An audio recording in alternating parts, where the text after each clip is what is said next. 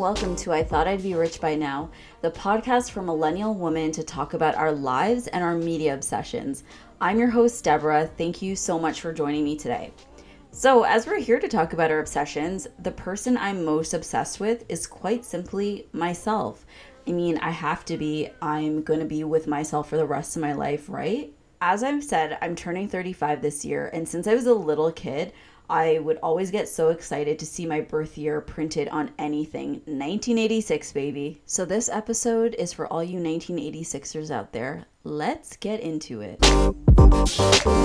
Okay, I'm gonna be honest with you. We're gonna have to cover some sad stuff and we're gonna get it out of the way early.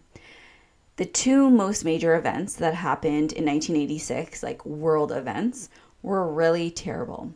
Sorry to start this on such a downer, but here goes. First off is the Chernobyl explosion happened on April 26, 1986, which is almost exactly one month before I was born.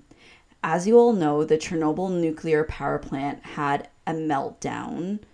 I think that's how they described it. It was an environmental disaster, and sadly, people died, and there were far reaching consequences because of this. For those of you who are like me and who had always heard about Chernobyl but never really understood what happened there, watch the Chernobyl miniseries by HBO. It may seem kind of slow at first, but the payoff is totally worth it. The screenplay was excellently written by Craig Mazin and based on the book Voices of Chernobyl by Svetlana Alexievich.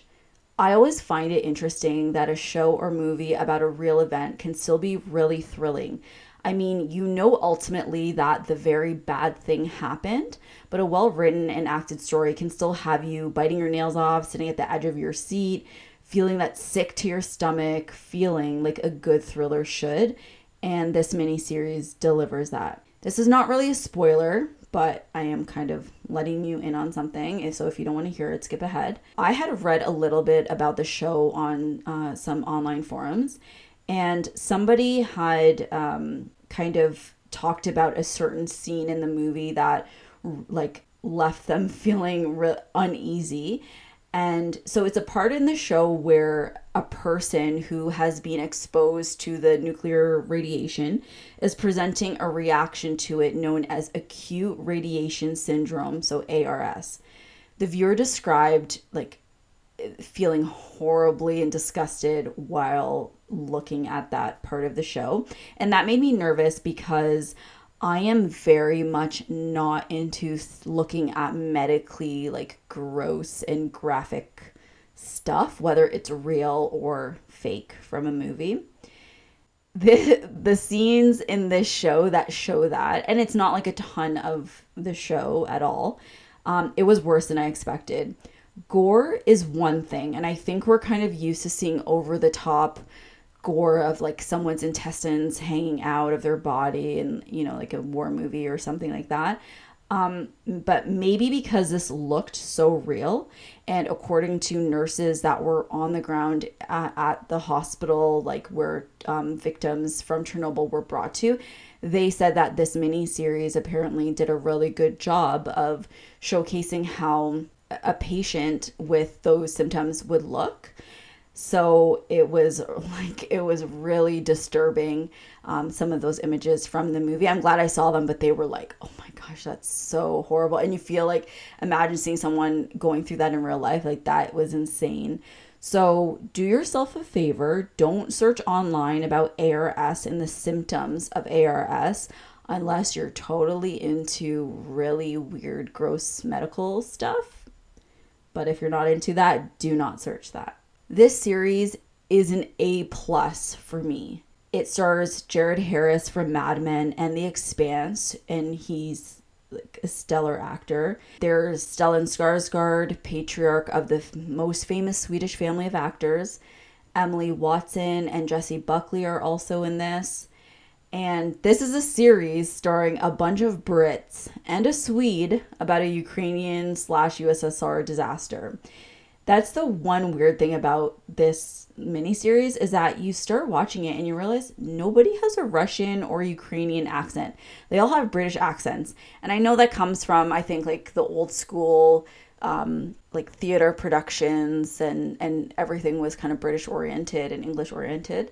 But yeah, it's a little bit annoying when you first start watching it that you're kind of like why didn't they you know attempt mm-hmm. to make it a little bit more authentic with the accents. So, but I mean, I eventually got over it and I was able to just like, you know, immerse myself in the show and and I totally forgot about it and and the show is great in every other way. But I'm sure if you are from that part of the world or if you're Ukrainian or Russian, you're probably going to be a little bit annoyed when you watch it. But other than that, I would highly recommend it. So, next up on the list of horribly sad world events that happened in 1986 was the Challenger disaster, where NASA's space shuttle Challenger broke apart midair a few seconds after it launched while the family and loved ones of the crew watch this. This all happened live on television, and this explosion killed the entire seven person crew of the Challenger. I know that this was a major event around the world because so many people were watching live, and I know obviously it was a major event in the United States. Uh, you hear so many people that are probably like in their 40s and 50s now talk about like being in class and having a teacher wheel in a TV or going to the auditorium to watch it live. It was just such a big deal. So you had lots of kids watching this live on TV and had, you know, in stories of teachers like quickly turning the TV off, realizing, you know, something horrible had happened and, you know, probably knowing most likely that every single astronaut they just watched get into the space shuttle and, and the astronauts that you've been talking about in class and all over the news for weeks are all dead at this point. So it was just another one of those also like major, major TV moments where, you know, the world's watching live as this incredibly sad and horrible thing has happened. There is a documentary series on Netflix called Challenger The Final Flight I have not personally watched it as of yet. I do plan on doing so. So I can't recommend it myself, but it has a pretty high rating and I've read you know a few good things about it. I've also wanted to read a book about the Challenger as well. So if anyone has a recommendation for me, please let me know. I've read about a few different books online. I can't really figure out which one would be right for me because I've heard about some that are very technical based um, and about it's it just seems like more of a technical scientific side and that's not my background. I want to be able to read something and enjoy it and immerse myself in it. And I'm not opposed to something that's a little bit complicated or hard as long as I'm able to still get through those parts and get to like, you know, um, areas of the book that really explain to me the disaster and what's happened for a regular layperson like me to understand. So if you have any recommendations, please let me know. Okay, we got the sad stuff from 1986 out of the way. Uh, so, a very, very happy thing, really good thing happened in 1986, and that is the Oprah Winfrey Show was launched. I always remember watching Oprah um, coming home from high school, I think it was around the Dr. Phil era. As a teen, I'd be kind of bored, you know, with the inspirational and spiritual type conversations and episodes. Those weren't for us, anyways. But I love the interviews with celebrities or real people who had interesting lives, or if um, they had, like, you know, an episode, even with the Dr. Phil stuff with like crazy family drama. You know, family drama is always fun when it isn't your own. And just to, you know, to watch that on TV and who could forget Oprah's famous My Favorite Things episodes? I'm sure you know what that is, but if you don't, it would be an episode that Oprah would have around Christmas time. The audience wouldn't have a clue that this is the favorite things episode because if you knew when it was everybody would like sell their child you know their firstborn to get on this episode and it would be because Oprah would start unveiling her, or unveiling her favorite products and you know recommendations what you should buy people for Christmas. And if she say recommended um, like a new iPod or a new very fancy cookware set, every single person in the audience would go home with that item. So it was just like the most amazing giveaway episodes of all time. And obviously, the most famous one Oprah is known for was when she gave every single audience member a brand new car. That will go down in TV history as probably one of the most watched, you know, talk show, daytime show episodes ever. And so I loved watching those episodes, but also like so jealous. Like, why can't that be me? But I loved watching the Oprah show. This next thing that came out in 1986 is probably the most iconic on the list. Top Gun came out. A 24 year old Tom Cruise cemented himself as a superstar in Top Gun. I am mainly mentioning Top Gun for someone in my life who loves Top Gun and loves, loves, loves Tom Cruise. I personally only saw this movie when I was maybe 22 or older, actually. Top Gun is obviously a classic, but to me, there are lots of other Tom Cruise movies that I prefer. I don't want any hate mail. I do love a lot of Tom Cruise movies but just Top Gun, maybe because I didn't watch it when I was younger, it's just not a a big favorite of mine. Um, there are just so many Tom Cruise movies. The last Tom Cruise movie I watched was American Made. That was really good, and I kind of feel bad that it didn't get as big. Uh, I mean, yeah, I'm feeling bad for Tom Cruise. Wow, he's so hard done by. But that was a really good movie, so I think that should have been a bit bigger than it was um, all the Mission Impossible movies. I watch at least one of the Mission Impossible movies every year. Uh, just obviously, you know, really good, fun action movies with amazing, amazing, crazy stunts. We all know Tom Cruise is insane with the stunts that he does in those movies.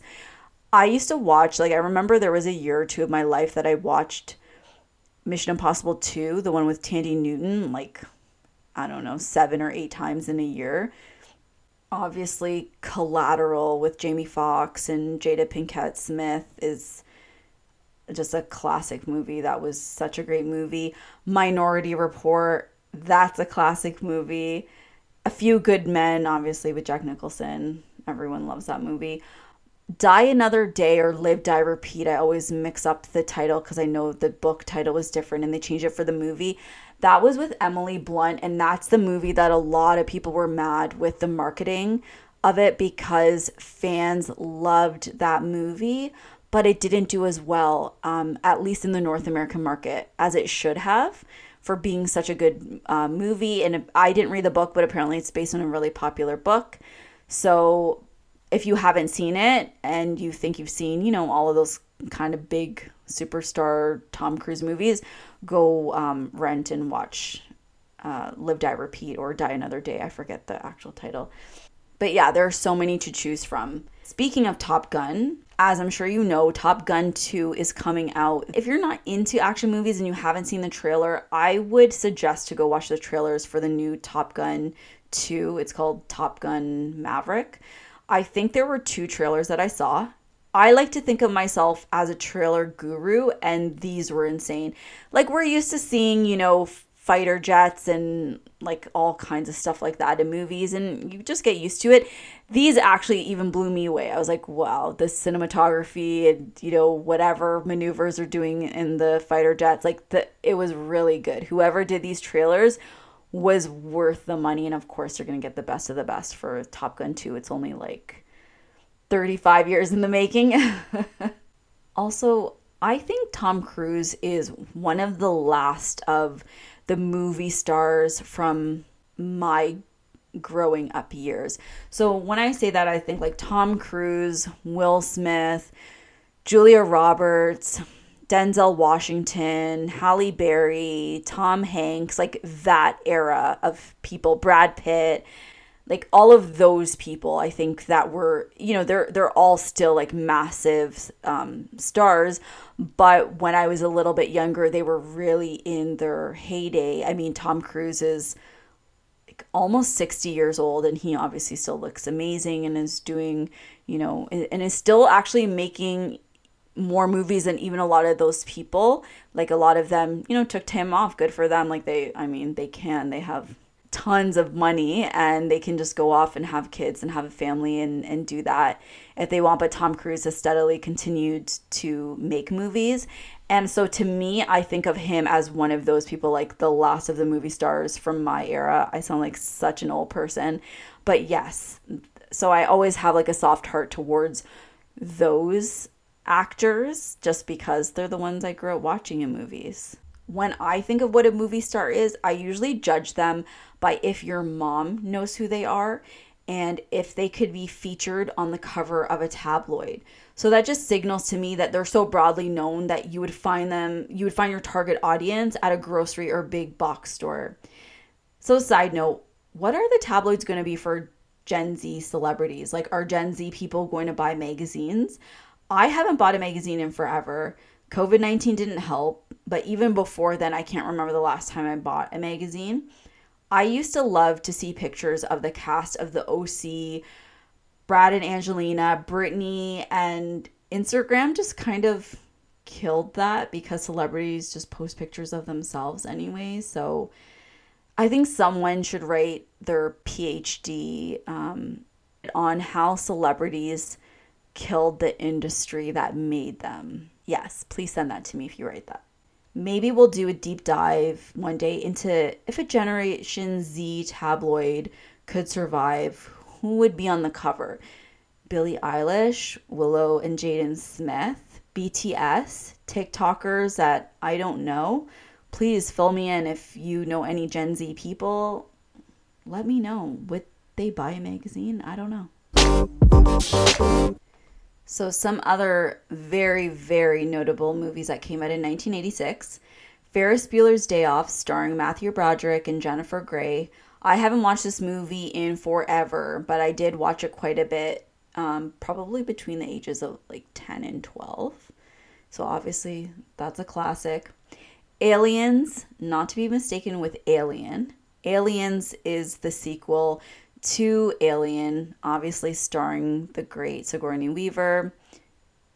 It's about aliens. Everybody should watch it. Obviously, both movies are great. Okay, so in American Tail, this animated movie came out in 1986, and I'm only mentioning it so I can talk about the sequel to it. I watched the sequel to this animated movie called American Tail Fievel Goes West. I watched Fievel Goes West over and over again with my cousins for years, not realizing that it was the second movie, um, not the first. So I watched an American Tail, the one from 1986, way later in life, but they are both such sweet movies that will bring a flood of memories when I watch them again. So I know that everyone loves Ratatouille, but Fievel was the original little animated vermin that stole my heart. I love him and his family. Okay, some notable books that were released in 1986 include John le Carre's A Perfect Spy, Stephen King's It, the Babysitter's Club books, and Sweet Valley Twins, which was the spin off from Sweet Valley High. I read some of the Sweet Valley Twins novels way, way back in the day. I don't really remember them at all, but I did watch the TV shows. Also, I always find it super weird that I didn't get into the Babysitter Club books. I found a couple of them in an old childhood box that I had full of stuff recently. So I like I might have read the one or two books that I had in there, but other than that, I really didn't get into those books and I don't know why because they were like I was definitely the target audience for those books and I read a lot when I was that age, so I'd have to go back and try to figure out what happened there, but I did read Sweet Valley also, I did watch the Babysitters Club movie when I was a kid, and I just always remember thinking, oh, the teen kiss in that movie was so risque. Like, I hope nobody sees that I'm watching this bad movie that I'm not supposed to. It's like the most tame stuff ever, obviously. But I went back to just quickly rewatch that just to refresh my memory. And I'm like, the girl's 14 in it. I'm just like, she's so young. And I remember when I watched it, I would have been younger than them. So I was like, wow, look at the cool older teen girl having a kiss with a boy. Like, uh, such a big deal. And now you look back, you're like, these people, these are literal babies. I'll let you in on a secret. Since I started preparing for this episode and actually recording it, I turned 35. So I'm speaking to you from the other side. I was once young, now I am old. Right before I turned 30, my first gray hair popped up. Like, I thought it was a joke. I plucked that thing from my head immediately. It would come back every few weeks, but I kept plucking it. My head stayed overall gray free for the most part of the last five years. Seriously, it was just every like once in a blue moon or every few months, I would see kind of the same like gray or two and just rip them out. And it was like my body realized that my fragile ego could not handle that at 30. Like, in, at least for me, I was too young at that point. However, Mother Nature is no longer holding back. I'm serious, I'm not joking. Right before my 35th birthday, around 10 gray gray hairs popped up on my head like all over. And I have a lot of hair. Did these gray hairs pop up at the back of my head where no one could see them, uh, you know, under layers of hair or at least where I wasn't assaulted first thing in the morning when I look in the mirror by seeing them? No, they popped up at the very front of my head all over. Like there's no escaping this wave of gray hair that is starting to claim my head. My head and heart are at war right now. I am torn between multiple feelings, including vanity and laziness.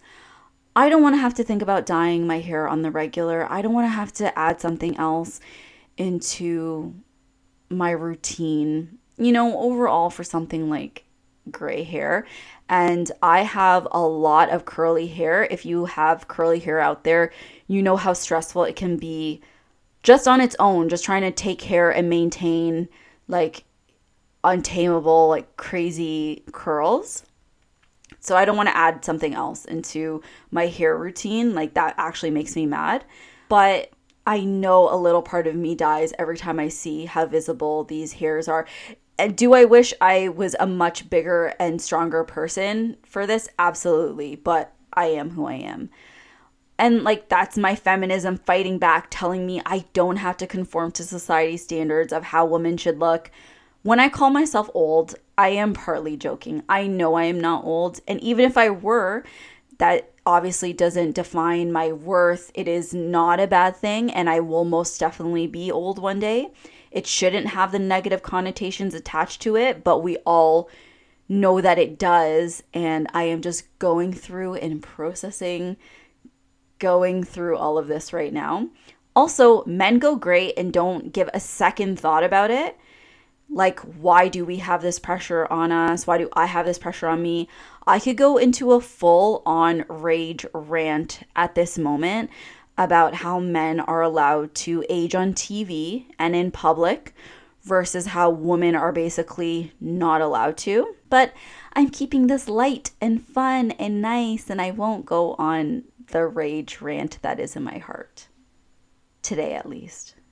Also, a lot of women look amazing with gray hair. They look like themselves now, just with gray hair.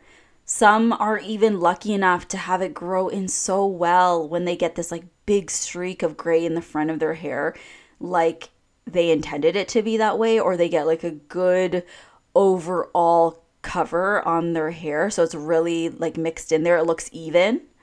I just wish I could say that I am a strong enough person to accept whatever is happening to my hair or to my body or whatever, and that I won't weaken and get dye for the gray, but I am merely human, so we shall see. I will keep you updated on this ever evolving, super serious issue in my life. Anyways, happy birthday to all you ladies turning 35 this year, all you 1986ers. I hope that you do something special for yourself, girl. Whether you have loved ones nearby or not, whether you have a significant other or not, Take the reins and do that thing for you. I love you, 1986 babies. We were born in the best year ever. We were the last people alive to have some of our childhood without the internet. We had to rush home to catch our favorite TV shows or wait for the music video to come on Much Music or MTV. We had Pogs and the coolest new technology in Tamagotchis. We chatted as kids with old men we thought were teens on AOL, ICQ, Yahoo chat rooms, and MSN Messenger. Before Facebook, we were on MySpace, High Five, Black Planet, Asian Avenue. We survived Y2K. We read Babysitter's Club, Goosebumps, Animorphs, and Harry Potter. And when I say we, I don't mean me, because my family was religious and I couldn't read scary books with demons and witchcraft, but I was still nominally a part of all of that. We called on our friends by riding our bikes or just walking and showing up at their houses and knocking on their doors. We could eavesdrop on phone calls by super quietly picking up the other house phone. We had to use long distance phone cards to speak to someone in another city or province or state or country. No one had cell phones, so our parents had to put an amazing amount of trust in us and our community that we would arrive home safely every night. Also, we didn't have cell phones to text each other, so we passed notes in class and in the hallway to get caught up on who liked who and all the other school gossip and drama. We got bullied and bullied others, but face to face and not cowardly and anonymously on the internet. We got through the satanic panic. We watched OJ drive that Bronco and witnessed the Toronto Blue Jays win the World Series back to back. Happy birthday, ladies, 1986. We out.